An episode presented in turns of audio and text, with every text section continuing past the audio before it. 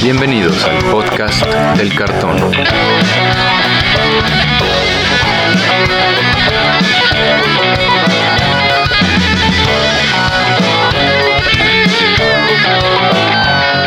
Arrancamos.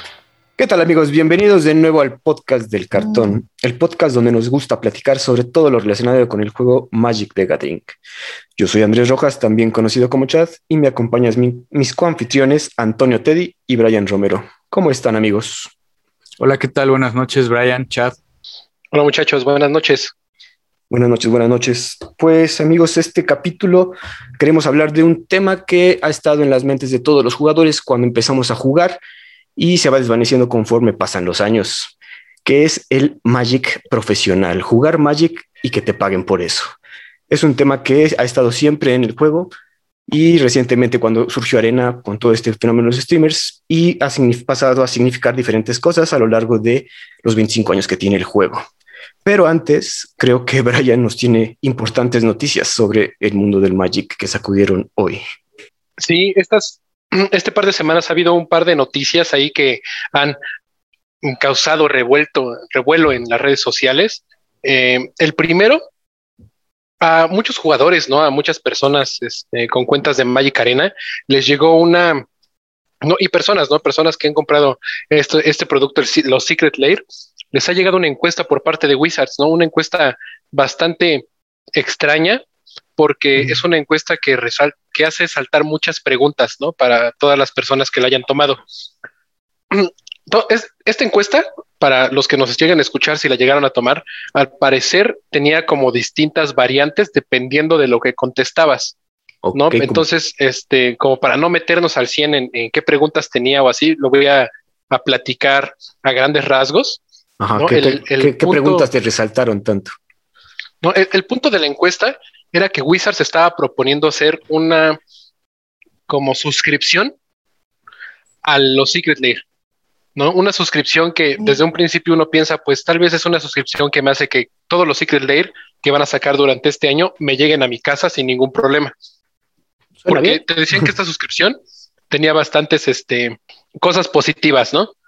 Eh, que era que te llegaban una semana antes las, las Secret Lair, tenías acceso a todas, acceso a algunas especiales, este, y distintas cosas que no te revelaban ¿no? En, esta encuesta, pero que supuestamente te iba, te iba a beneficiar mucho, ¿no?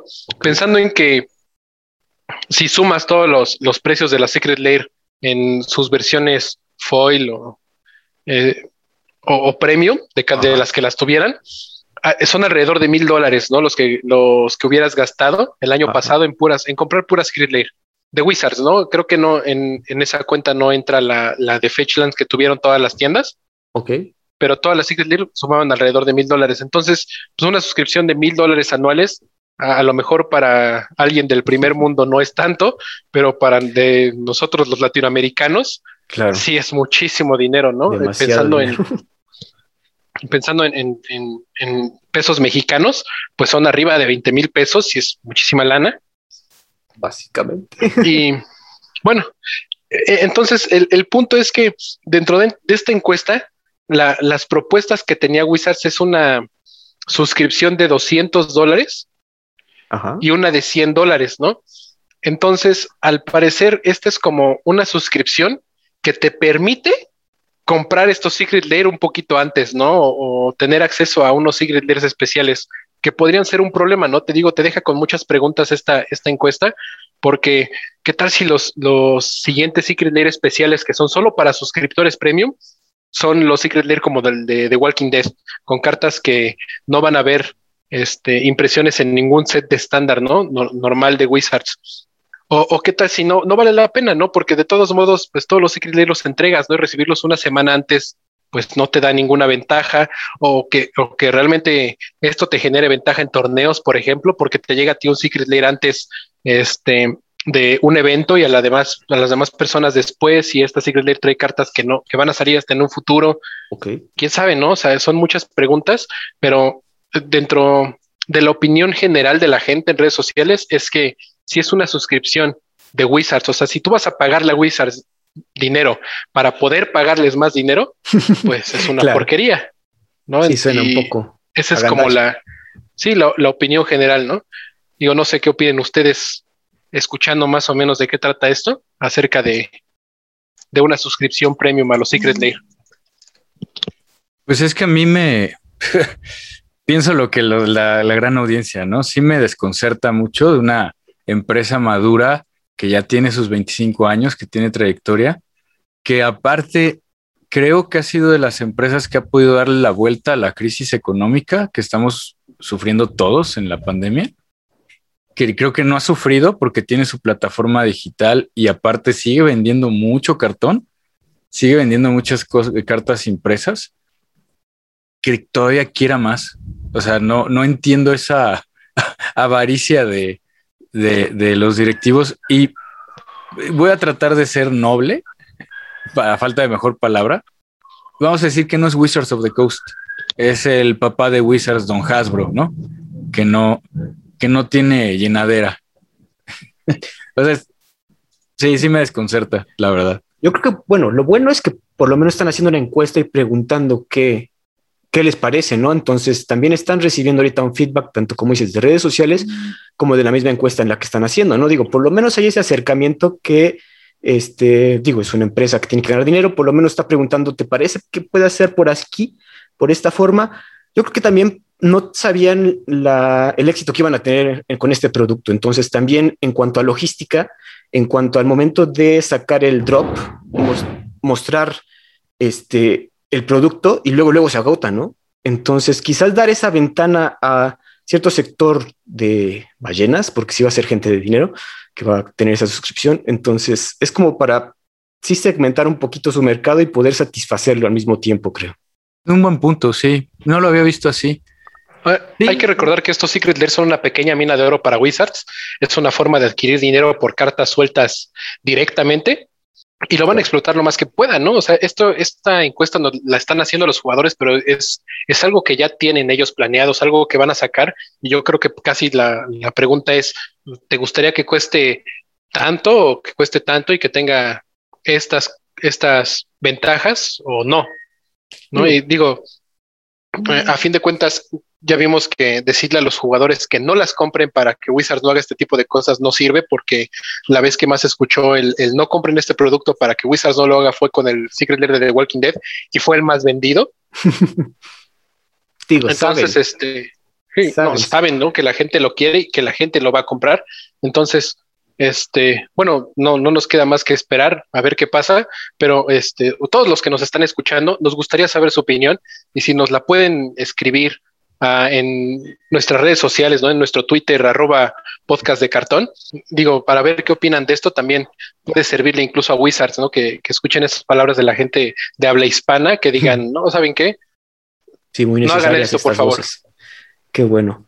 Digo, por lo menos digo, ahorita se acercaron y nos preguntaron, porque hay otra noticia donde ni siquiera preguntaron, donde directamente dijeron, no se va a hacer. ¿Qué fue? Bueno, al momento en que estamos grabando esto, es la noticia está súper nueva, ya, ya va a ser algo bien conocido para cuando la gente lo esté escuchando, pero queremos, no, no queremos quedarnos sin, sin platicar de esto, ¿no? Que fue que desaparecieron el early access, el acceso tem temprano para los generadores de contenido, ¿no? Para los que no están a, tal vez muy familiarizados con esto, el, el acceso anticipado era una, una cuenta de Magic Arena exclusiva para streamers, ¿no? Jugadores de Magic, ¿no? Gente que, que iba a transmitir todo esto, ¿no? Normalmente lo veíamos un día antes de, de los prelanzamientos, uno o dos días antes de los prelanzamientos de una nueva expansión y servían para ver las cartas nuevas, qué tal iban a ser, qué tal iban a servir, ¿no? Este, más o menos ver cómo iban a funcionar. Muchos streamers lo que hacían era pedirles decks nuevos, ¿no? Con las cartas nuevas a, a, a seguidores, ¿no? a sus seguidores, ¿no? Para que este probarlos, ¿no? Y así tú, jugador de arena que no le puede meter tanto dinero o que tiene pocos comodines y quiere saber en qué gastárselos, podía ver en una cuenta que tenía acceso a todas las cartas nuevas, a todas las cartas existentes en Magic Arena, qué tal funcionaba, ¿no? Pero de un día para otro, este Wizards decide que ya no más y desaparece este programa sin siquiera como avisar, ¿no? Con tiempo a, a estos streamers, ¿no? A todas las personas que, que tenían estos accesos tempranos. Bueno, porque dos, había dos días gente, antes ¿no? del evento. Dos días antes, ¿no? Eh, se supone, eh, por ahí leí de, parte de uno de estos, de estas personas que tenían un acceso anticipado, que tenían un Discord con a donde les repartían estas cuentas a estas personas, ¿no? Y les daban códigos para repartir así de sobres gratis, etcétera. Y que desde la expansión pasada, Kalheim, desde Kalheim hasta, eh, hasta ahorita, no habían tenido noticias de esto. O sea, no les habían dicho nada. Y si no es porque ellos se meten a este grupo de Discord a poner como, oye, ¿qué va a pasar? No, ya faltan 48 horas, necesitamos planear todo esto que vamos a hacer. Pues ya sin ninguna explicación es como de, no, pues saben que ya esto se acabó, muchas gracias. Lo cual, a mi parecer, ¿no? A mi punto de vista, es un error porque era una forma gratis para Wizards de darle publicidad a, la, la, nueva expansión, lo cual, si no, no sé si me equivoco, pero muy a mi parecer, le está faltando muchísimo Strixhaven. Está faltando poder, estamos muy acostumbrados a, tanto poder que se te hace débil o cómo que te refieres? No, no, le, está faltando muchísima publicidad. O sea, no tuvo ni siquiera un trailer como el pasado de Kalheim, ¿no? Que era el cinematic trailer con una animación increíble, ¿no? Que uno va viendo, ¿no? La animación de estos trailers que han decidido sacar desde Nueva Pirexia, si no mal recuerdo, creo que fueron los primeros, este, cómo han ido evolucionando y cómo hasta te dan ganas, ¿no? De involucrarte en este juego, viendo estos personajes, este, interactuar, ¿no? En, fuera de, de las cartas. Digo, algo que al menos a mí me llamaba muchísimo la atención. No lo ha tenido ahorita Strixhaven, no lo ha tenido como muy, muy poquito, ha tenido muy poca promoción.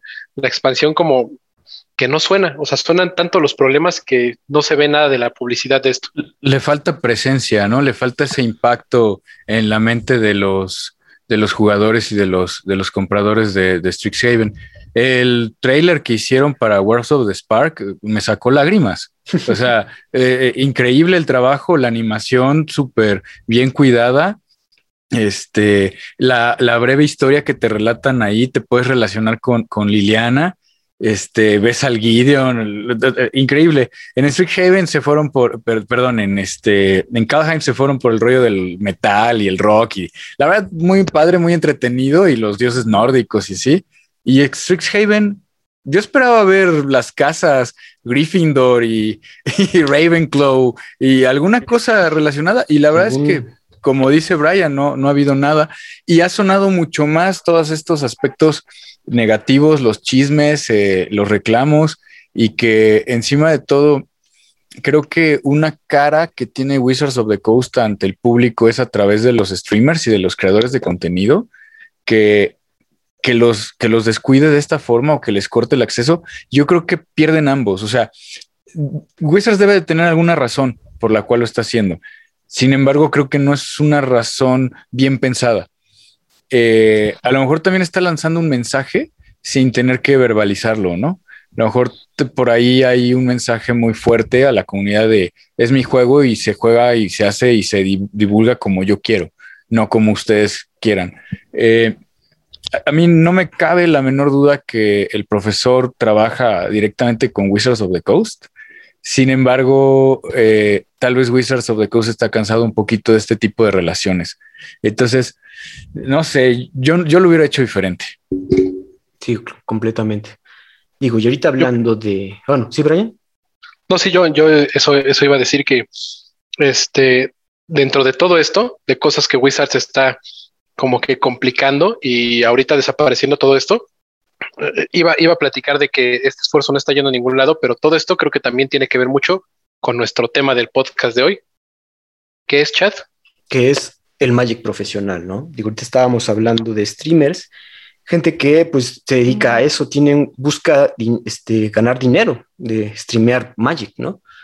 Pero yo creo que antes habría que hablar que ¿qué es el Magic profesional? O sea, no estamos hablando de ser streamer, sino dedicarte tú a jugar el juego a un nivel tan alto que te van a pagar por eso, que vas a llegar a los campeonatos mundiales, donde vas a jugar contra equipos este, nacionales y tú vas a ser parte de un equipo nacional.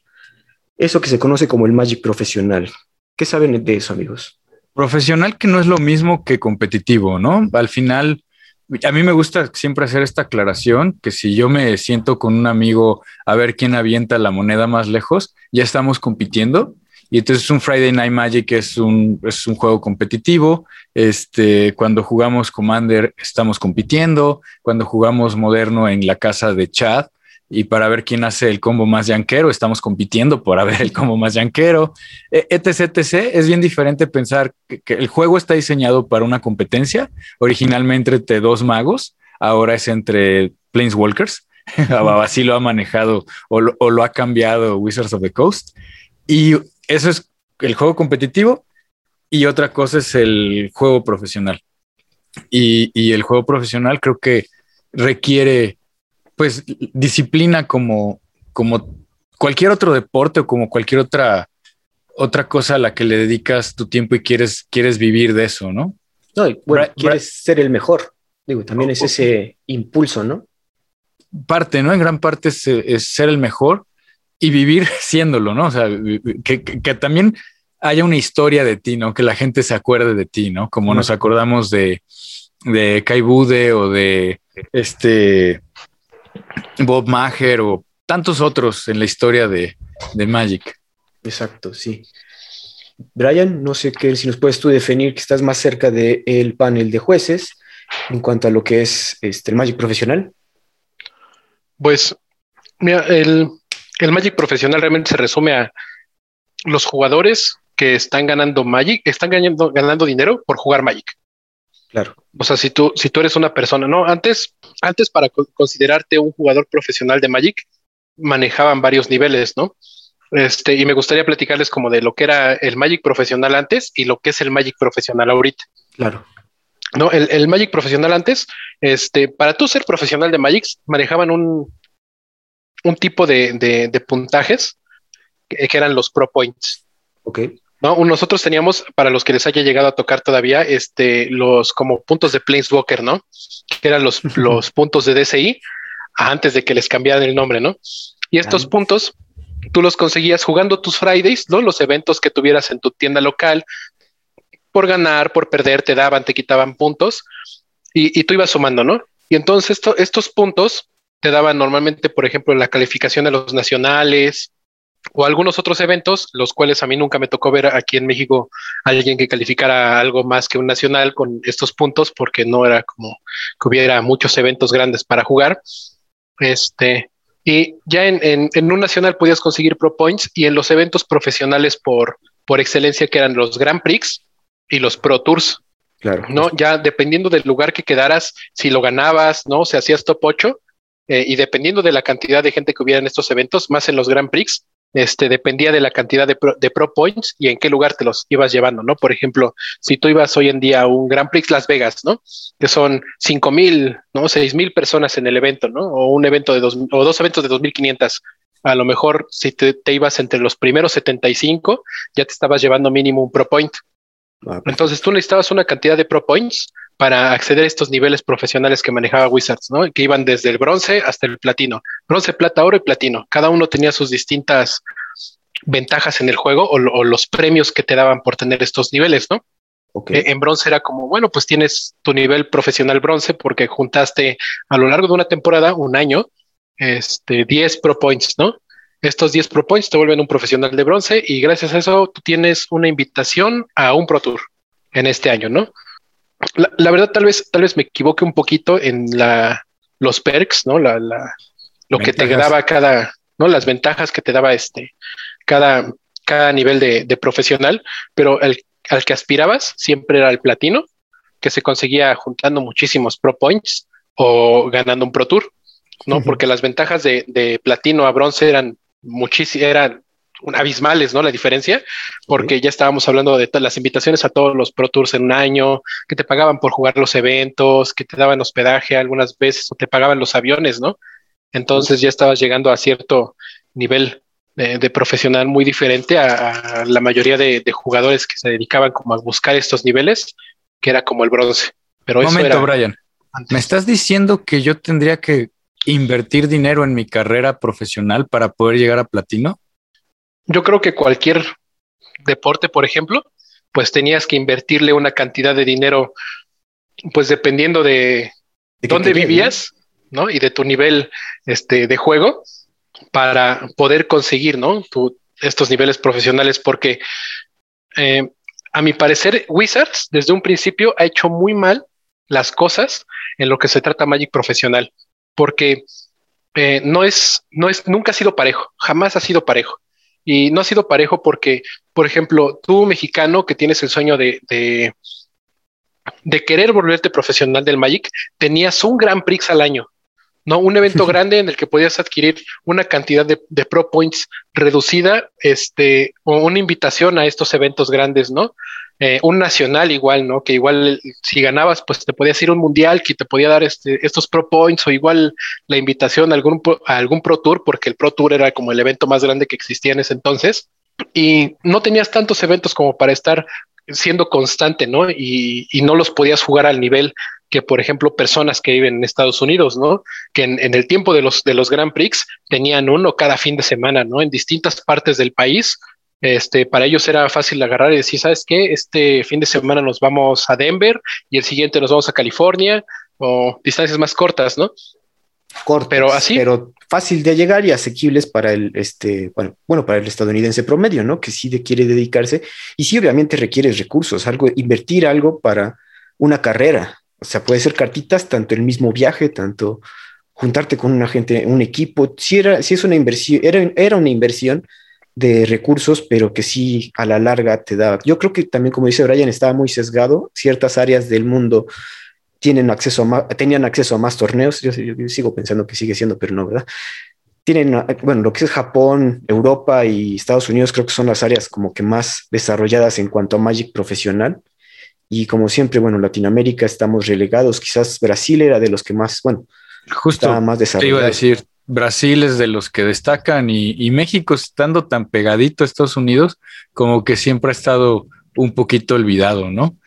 No, y en teoría Brasil tenía el Grand Prix de Chile, ¿no? Este mínimo como para poder viajar, o incluso el Grand Prix de México, ¿no? Que podían llegar a venir los brasileños digo, recorrer esas distancias es muy grande, ¿no? Pero eh, si pensamos en que, por ejemplo, nosotros aquí en México podemos decir, pues, güey, pues te atraviesas la frontera y estás en Estados Unidos, la visa, ¿no? El poder este, entrar al país también era un problema que tenías que poder, este, por el que tenías que poder, que, que atravesar. Si tú querías, ¿no? Ser parte como de ese, de ese grupo profesional.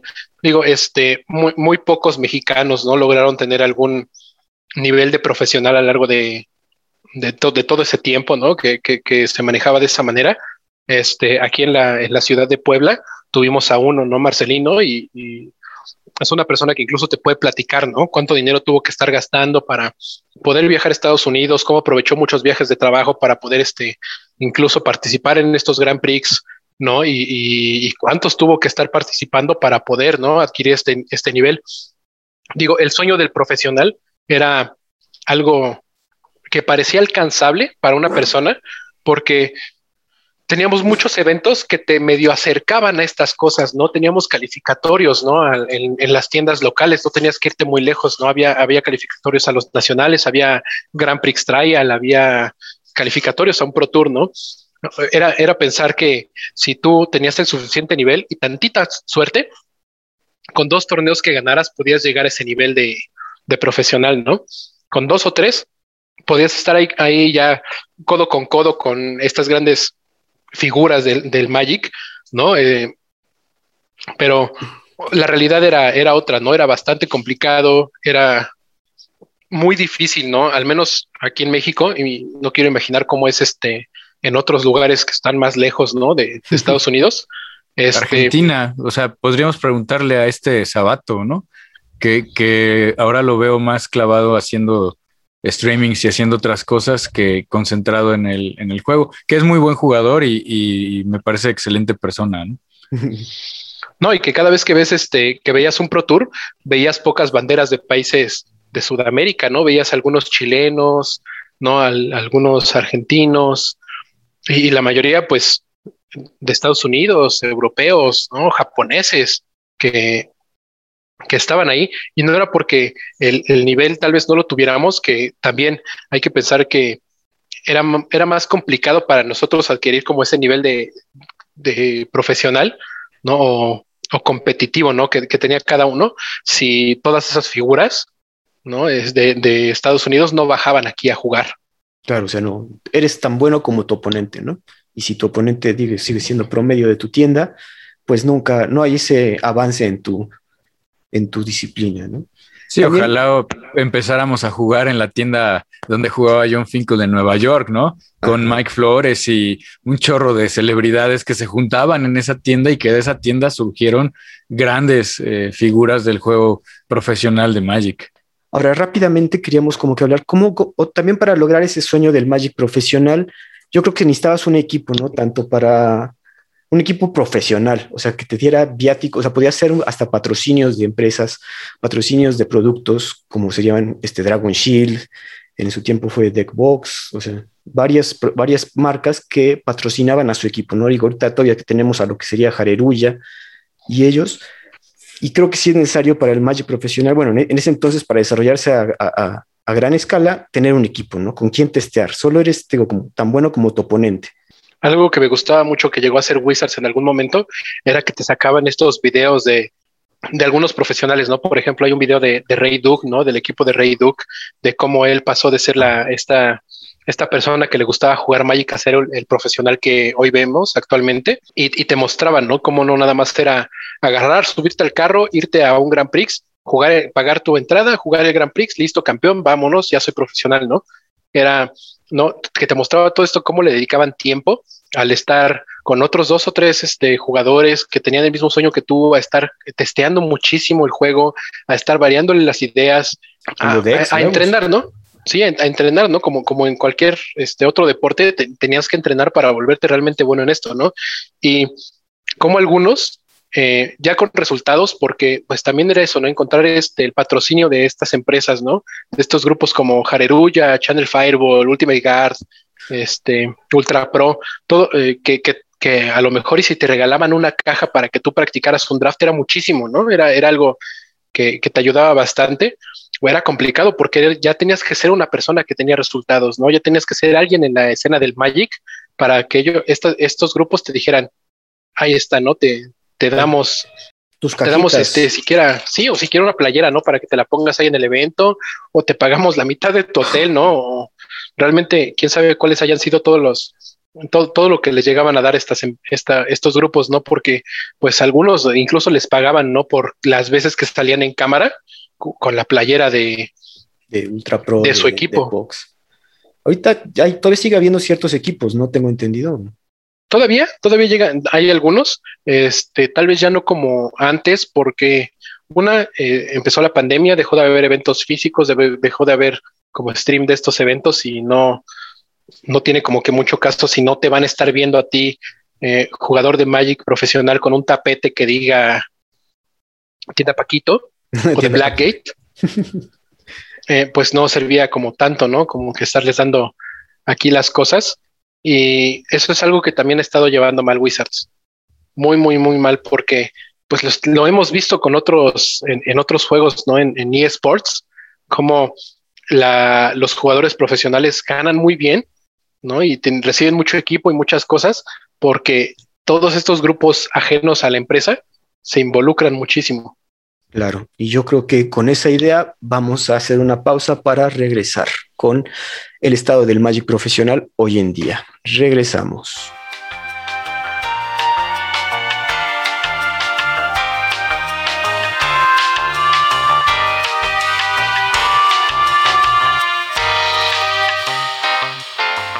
Regresamos amigos al podcast del cartón. En este episodio estamos hablando acerca de lo que es el Magic profesional, dedicarte a jugar Magic profesionalmente. En nuestra primera parte ya hablamos de lo que era antes y ahorita vamos a hablar de cómo se está desarrollando el Magic profesional hoy en día. Hoy en día yo creo, creo lo más importante es la llegada de Magic Arena, el juego de computadora donde la experiencia de Magic se replica en tu pantalla y puedes jugar con mucha gente alrededor del mundo casi de manera instantánea, algo que era el sueño de muchos hace mucho tiempo. Sin embargo, desde antes ya habíamos visto que la escena profesional estaba eh, decayendo, faltando. Aquí especialmente a, nosotros, a, Latinoamérica, nos empezaron a quitar eventos donde se nos dificultaba más llegar a los altos niveles del juego. Con Arena creímos que este iba a ser más fácil, ¿no? Por ejemplo, y especialmente ahorita en pandemia, creíamos que era más fácil llegar a esos altos niveles de juego. Sin embargo, y siento que en este episodio estamos haciendo muchas quejas contra Wizards, algo pasó, porque si no, si no, bueno, si no lo saben nuestros escuchas, recientemente este fin de semana fue uno de los torneos más importantes de Magic Arena. Puede que no lo hayan escuchado porque Wizards no está haciendo un gran trabajo comunicando esos eventos que nos interesan a los jugadores que quieren ser profesionales. Entonces, la pregunta ahorita es, ¿cómo está el Magic profesional hoy en día? No sé, Teddy, ¿tú mm. tienes, estás enterado acerca de algo? ¿Cómo se juega? ¿Qué eventos? Mira, así como estar muy informado del Magic profesional, creo que, creo que no. Y tiene mucho tiempo que no me acerco mucho a la escena. Algo que desde hace tiempo, desde, desde en mis épocas cuando jugaba estándar, estamos hablando hace 15 años, me llama mucho la atención, más o menos, me llama mucho la atención eso. Eh, yo no veo a la NFL pagándole a los jugadores o a la NBA pagándole a los jugadores o dándoles jerseys o balones o, o cosas así. Más bien, la NBA es una plataforma o la NFL o la Liga Mexicana de Fútbol o la Liga Alemana, ¿sabes? O sea, es, un, es una plataforma para que diferentes equipos del deporte o el entretenimiento que sea se compitan entre ellos por un premio, por un reconocimiento, por ser la leyenda, por todas estas cosas maravillosas, ¿no? Con las que muchos soñamos. Entonces no entiendo esta postura de Wizards of the Coast de querer controlarlo todo.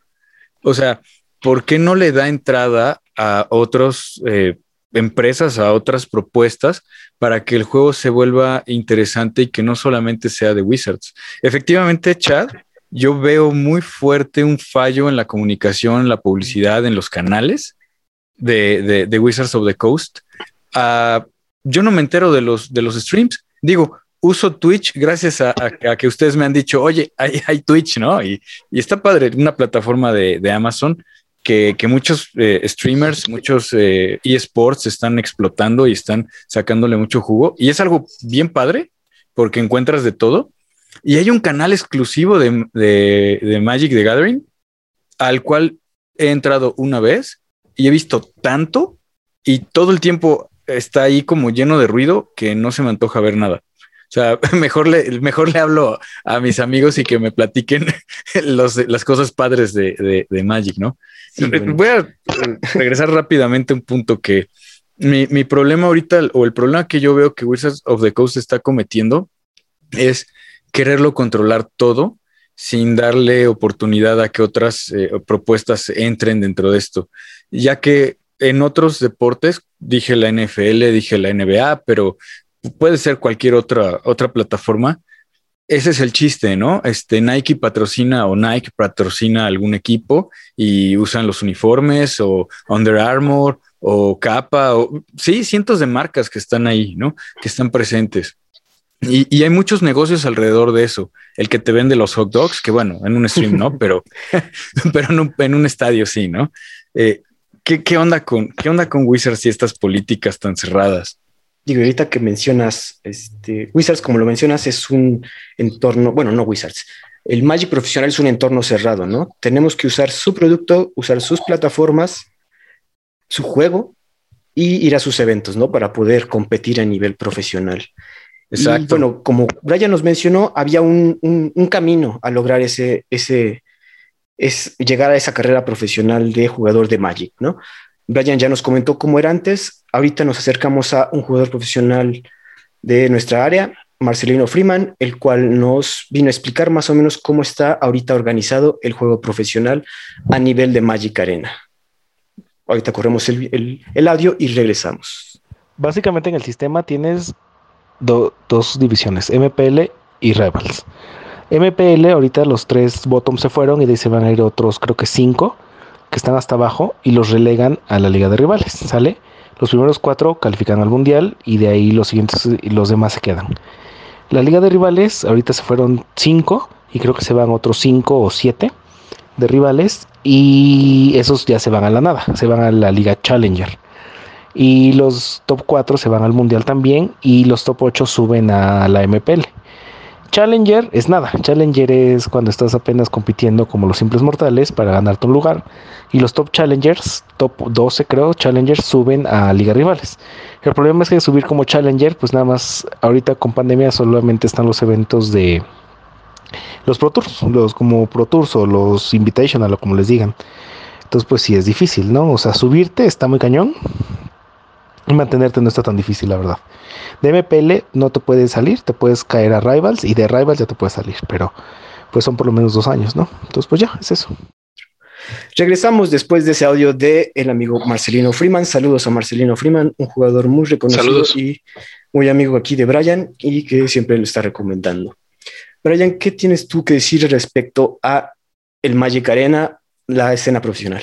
Fíjate que cuando Wizards hace esta transición de, no solo el juego físico, sino también a, tener la oportunidad de, ser un eSport, que fue como en un principio lo empezaron a, a profesionar, a, promocionar.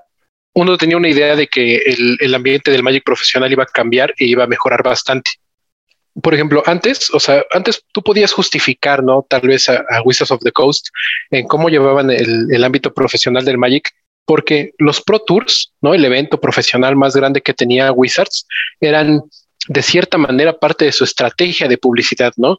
Era una forma de que tú vieras el juego, lo conocieras, lo vieras jugado de la mejor manera posible, ¿no? Por las grandes personas y te llamara la atención, ¿no? No nada más adquirir estas cartas y jugar como es como estos grandes profesionales del Magic lo hacían, este lo hacen, ¿no? Todavía algunos. Era para que tú compraras esas cartas, tú adquirieras estos, estos nuevos sets y, jugaras con ellos, ¿no? Y los vieras a lo máximo que hay, ¿no? Entonces, pues uno piensa, bueno, si Wizards está pagando a los jugadores profesionales por jugar estos eventos, pues lo está haciendo como de una manera de, estrategia de publicidad. Pero ahora que tenemos redes sociales, que tenemos Twitch, que tenemos YouTube, no, que hay miles de formas de verlo con miles, no, de personas que, lo juegan. Eh, uno piensa que, van a pasar a hacer esta transición al eSport y entonces esto que hacían eh, Channel Fireball, ¿no? Que hacía Jareruya, que hacía Ultimate Guard, ¿no? que, que, era pagarle a estos profesionales, pues de repente los ibas a ver aquí en grandes escenarios, ¿no? Como lo vemos luego en League of Legends, ¿no? Este, ¿no? Grandes escenarios aquí de eSports, ¿no? Con patrocinados por estas marcas, pagados muy bien por estas marcas. De hecho, incluso hubo un momento en que vimos a Red Bull, ¿no? Tratar de organizar como algunos torneos. Este, incluso desconozco si lo sigue organizando porque no es como que muy, eh, no hay mucha promoción, ¿no? De, de estas cosas. Este, y, para las personas ¿no? que querían dedicarse como al Magic profesional, pues yo creo que empezaba como con una idea de de repente estar sentado con una playera que dijera aquí Red Bull, ¿no? Jugando con tus otros cinco miembros del equipo, diferentes formatos, ¿no? En, Magic Arena, en, este bracket, ¿no? Para, para ver quién, quién quedaba como el campeón, como lo vemos en distintos eSports. Pero Wizard sigue con esta temática de todo, todo, todo lo tengo yo controlado todo lo manejo yo, todos los jugadores los pago yo, no este, los profesionales ahorita, no como escuchamos en el audio de, Marcelino de, la MPL y de Rivals, es prácticamente como si fueran empleados de Wizards of the Coast, no directos de Magic. Y el peor error que yo he visto es que antes tú tenías como este evento, ¿no? Este evento que transmitían en Twitch, que tú veías, ¿no? Este, aquí a, las grandes estrellas jugando entre ellas para coronarse el campeón y ahorita en, vez de este solo evento, tienes a todos, ¿no? A todos los participantes de esta, de esta liga, eh, transmitiendo cada uno por separado, ¿no? Sus juegos con el delay, ¿no? Clásico de, ¿no? Atrasado unos cinco minutos, ¿no? un poco de tiempo para que el mismo chat del stream no les ayude, ¿no? A, en sus jugadas, ¿no? Y, y de repente ves no, ahorita fue, fue, un evento grandísimo, o sea, fue un evento competitivo muy grande de Magic Arena que pasó súper desapercibido porque ¿quién escuchó de él? No, en el canal de Wizards no estaba como que el gran evento aquí con las miles de personas viéndolo. No, de repente veías a, jugadores como Ali Warfield, ¿no? O Autumn Burchett con 50, no 60 viewers en, su canal, en vez de verlos a todos concentrados viendo a, estos Future Match, ¿no? Que tenían antes los eventos. Y eh, pues se está perdiendo, ¿no? Todo el, todo el juego profesional de Magic, pues ahorita es como de, ¿para qué sirve, no? Tristísimo. Eh, eh, es, es, ese el punto de, imagínate ver a, a Zinedine Zidane, este, rogando porque lo vean jugar, ¿no? Cuando, cuando pues, sabemos quién era Zinedine Zidane. ¿Quién es? respeta. ¿Quién es? Más grande que yo incluso. Este, yo creo que hubo, hay algo que se rompió en Wizards, en Wizards of the Coast, algo en esta transición yo los veo muy concentrados por querer ganarle la carrera a estos otros juegos este, digitales. Que, que cabe destacar no nada más, ahora Arena no nada más es en computadora, ya lo abrieron a diferentes plataformas como para iOS, este, sistemas portátiles de Apple o Android, ¿no? Para los celulares que tienen el sistema operativo Android. Este, uno, uno pensaría que, que es esta gran oportunidad que tiene Wizards of the Coast de acercarse a su público y de realmente conectar.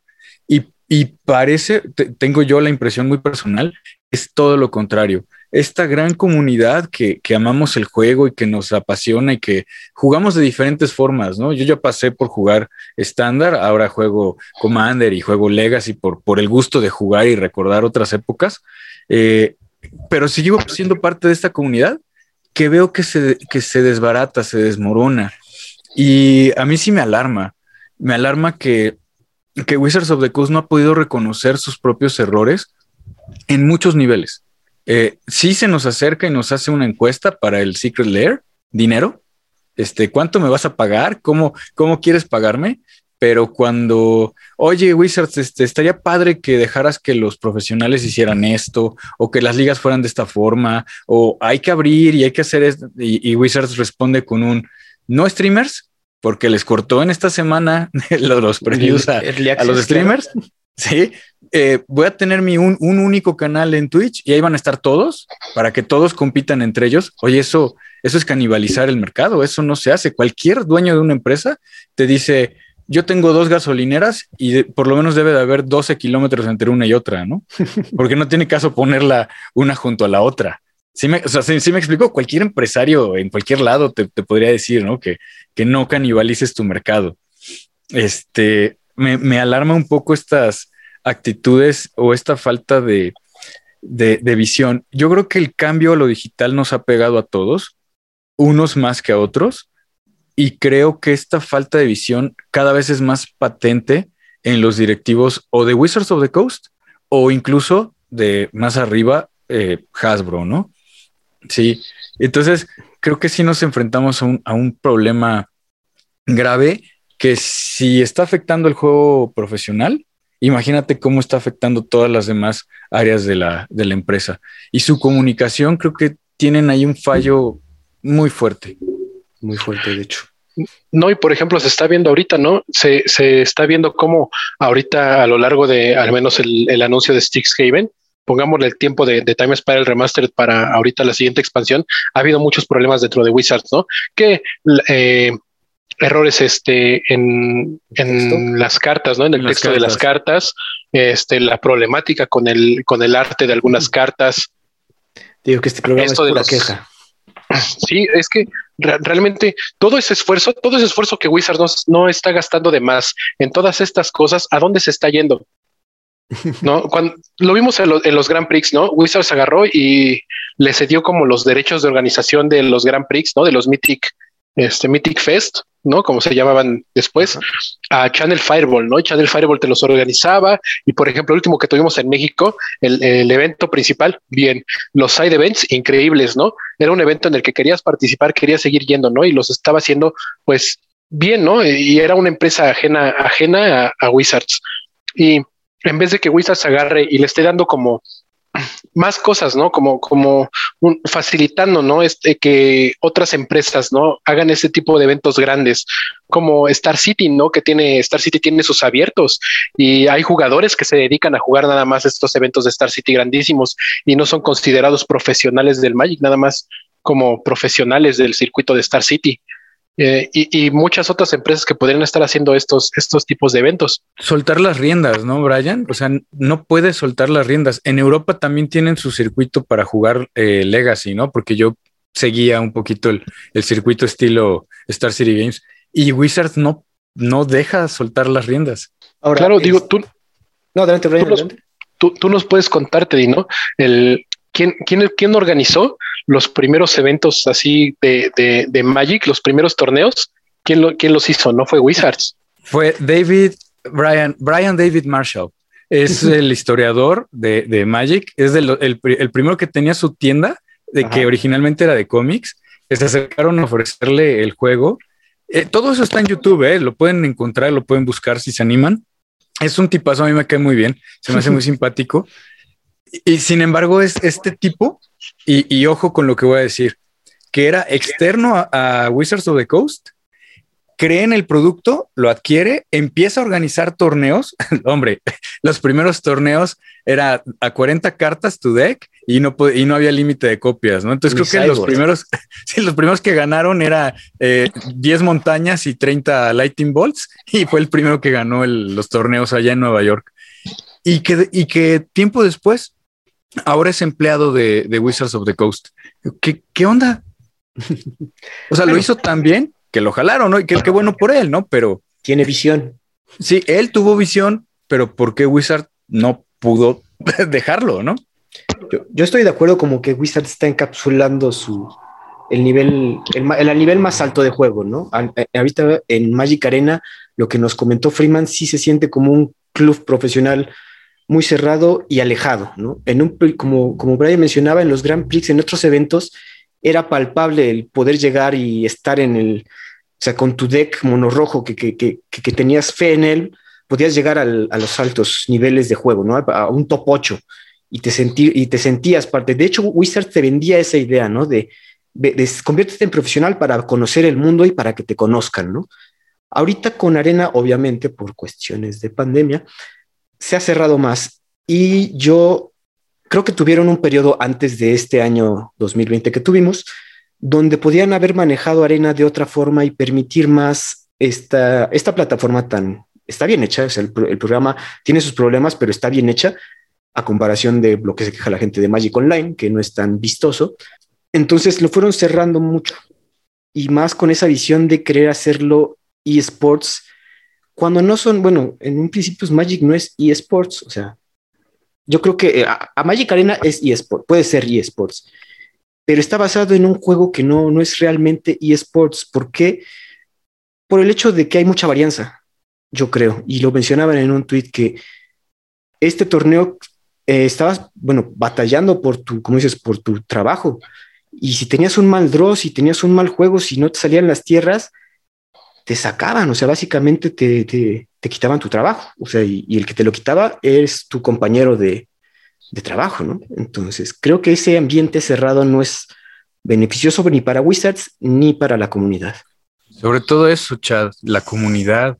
Como que Wizards está perdiendo de vista la comunidad gigantesca y, que tanto cariño le tenemos al juego. O sea, porque parece que me quejo o que nos estamos quejando, pero más bien es un llamado a ver si alguien nos escucha allá en, en, Seattle y, que digan, oigan, sí, ¿no? Eh, eh, ¿qué, estamos haciendo?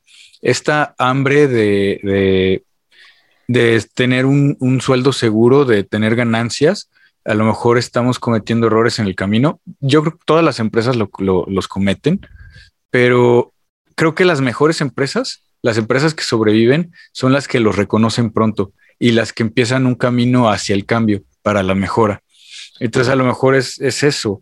Eh, eh, Arena es una plataforma con una interfaz increíble, pero antes de que existiera el concepto de eSports, los, los ñoños como tú y como yo nos sentábamos a buscar los videos de, nuestros jugadores eh, favoritos jugando un Pro Tour, jugando un, un Grand Prix. Y, Ahorita y este... y vamos a, van a ver qué tan viejos estamos de este lado.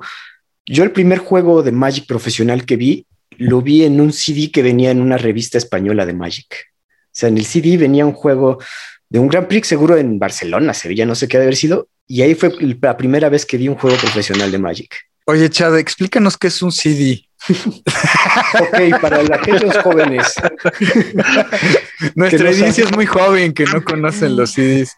Antes es como una USB grande, este, más plana y un disco que te venía, era fácil de meter en una revista y podía aparecer.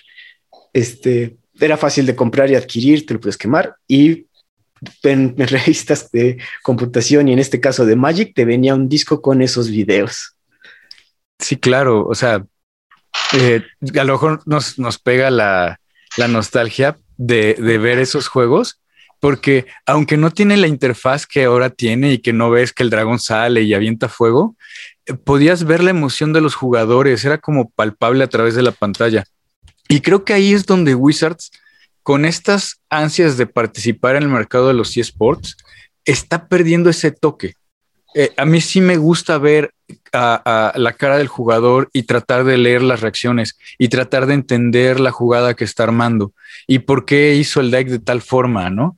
Este, comentábamos en, en podcast pasados a este Robert, eh, Robert, no me acuerdo si es Robert, pero Chapin, de apellido Chapin contra Gabriel Nassif, los dos jugando Dragon Storm y los dos al top de Keo y los dos botados de risa de, de es saber a quién le sale más y que le avientan el Ignite Memories a, a y la libra, ¿no? Y queda vivo para llevarse el, triunfo. Y es así increíble, ¿no? ¡Wow! Y todo el mundo se, emociona. Y entonces a lo mejor es entender que sí, el mercado está cambiando, los gustos y las necesidades de las personas están cambiando, pero hay cosas que, que no van a cambiar nunca. Y es la emoción por el juego. Es eh, eh, la historia que te conecta con el juego. Yo vi esto y mi amigo me pasó esa revista donde venía el CD y, que vi el juego profesional, ¿no? Y que tengo entendido que tú, Chad, eres responsable en gran medida de una parte de la comunidad aquí en, donde vivimos, ¿no? Tú le enseñaste a jugar a más de uno y ese más de uno le enseñó a otro y, así crecen las comunidades y así nace el gusto por el juego. Y Wizard se está olvidando un poquito de ese toque humano que está repercutiendo en todas estas eh, prácticas que, vemos a nivel profesional, pero que también vemos en nuestras tiendas locales y que, y que si bien no, no, tengo nada en contra de Arena, me gusta la interfaz, es, una interfaz padrísima y es bonita de ver. Creo que no me conecta con estas historias, al menos para mí, ¿no? Eso es lo que yo siento que está olvidando Wizards. Tienes mucha razón, Teddy. Si, por ejemplo, nosotros nos estamos quejando y más gente debería de quejarse, no acerca de estos temas, es porque nosotros le tenemos mucho amor al juego. No, nosotros jugamos Magic, este, nos juntamos para jugar Magic porque amamos muchísimo el juego y, ver que esto se va perdiendo nos duele, ¿no? Y nos duele como a todos, porque eh, bien lo dices, ¿no? Tú veías a la gente en estos eventos grandes con el mismo amor por el juego, jugando, ¿no? Y compitiendo porque amaban el juego, porque les gustaba mucho jugar.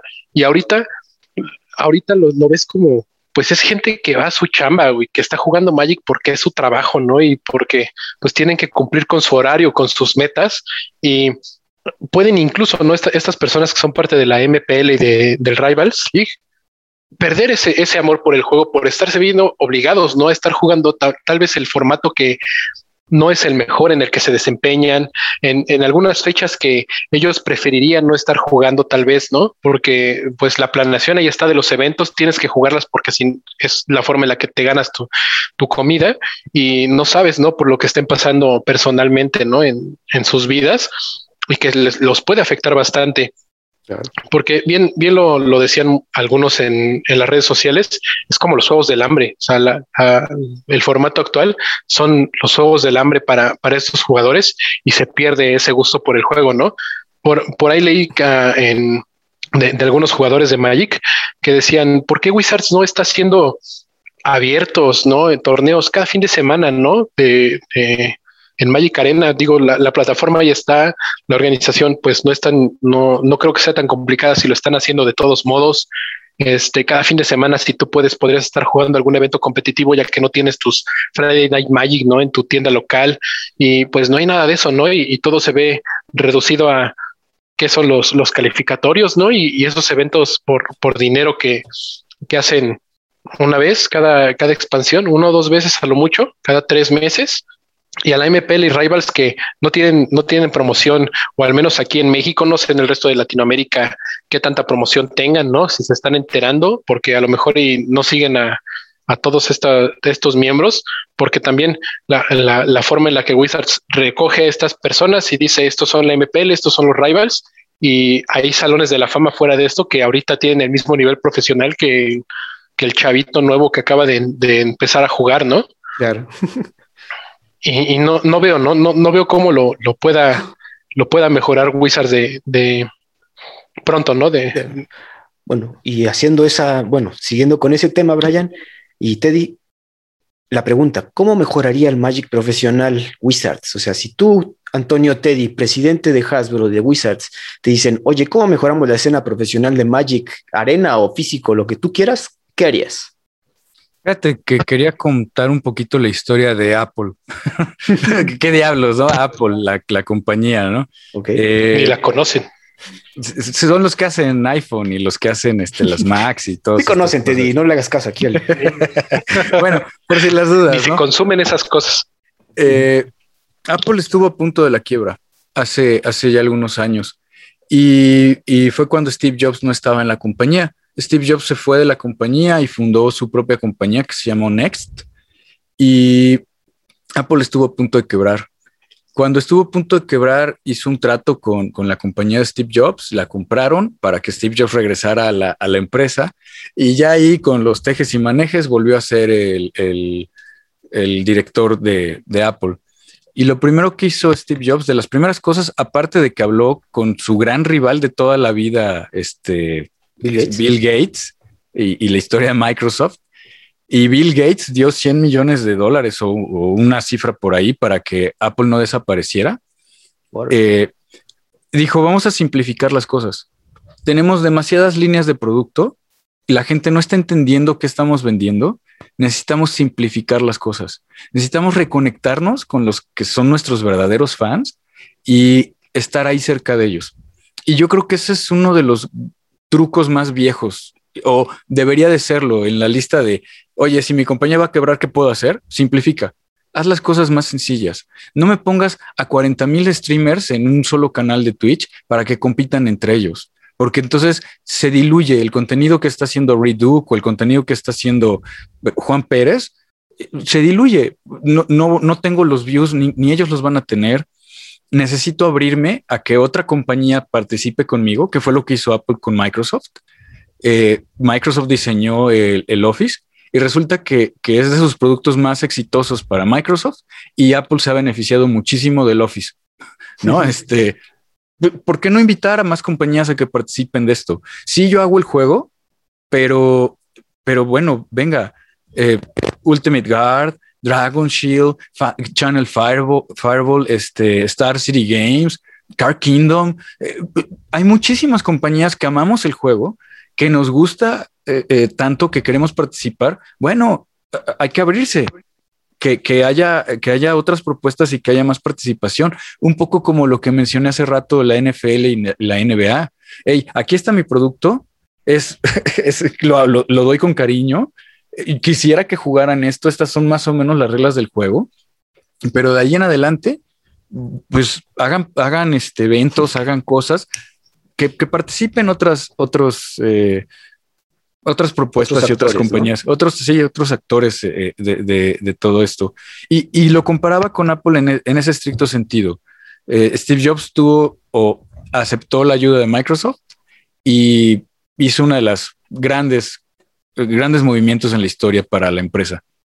Claro. Simplificó, simplificó su mercado y dijo tres computadoras y no más. Y con eso levantó el mercado. Ok. Esa es tu propuesta, ¿verdad? Es mi propuesta. Teddy de Hasbro. Yo lo haría así. Ok. Pasamos al siguiente ejecutivo. El CFO, Brian Romero. ¿Cuál es su propuesta para mejorar el Magic profesional hoy en día? Mira, yo si Wizards decide contratarme ahorita para que mejore todo esto, yo lo que les diría es una, Wizards es una máquina de hacer dinero increíble, saben su negocio, que su negocio es vender cartas, eh, nada más han visto ganancias, ¿no? Las ganancias van para arriba en, Wizards of the Coast y ese es su enfoque y ese debería de ser el único enfoque de, esa empresa, vender estas cartas. ¿Qué deberíamos de hacer? ¿Qué debería de hacer Wizards?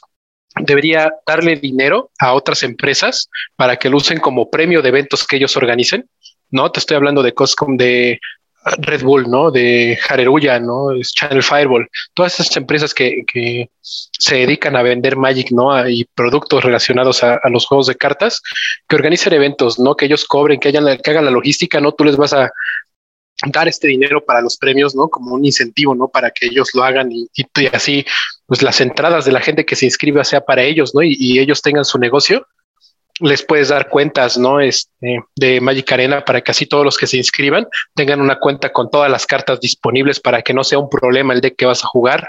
y, hagan muchísimos eventos, muchísimos eventos, otras empresas con eh, diferentes premios, ¿no? Premios en efectivo, premios en especie, ¿no? Como, como lo quieran hacer, pero que se promocione más el juego y que, ellos se dediquen a, este enfoque del Magic competitivo, ¿no? Para que así eh, pues, ellos, ellos hagan, ¿no? Todo lo que, lo que tengan que hacer y, y, otros negocios también puedan armar a sus equipos, ¿no? Porque de repente ya tienen los patrocinios de los grandes eventos que se van a ver.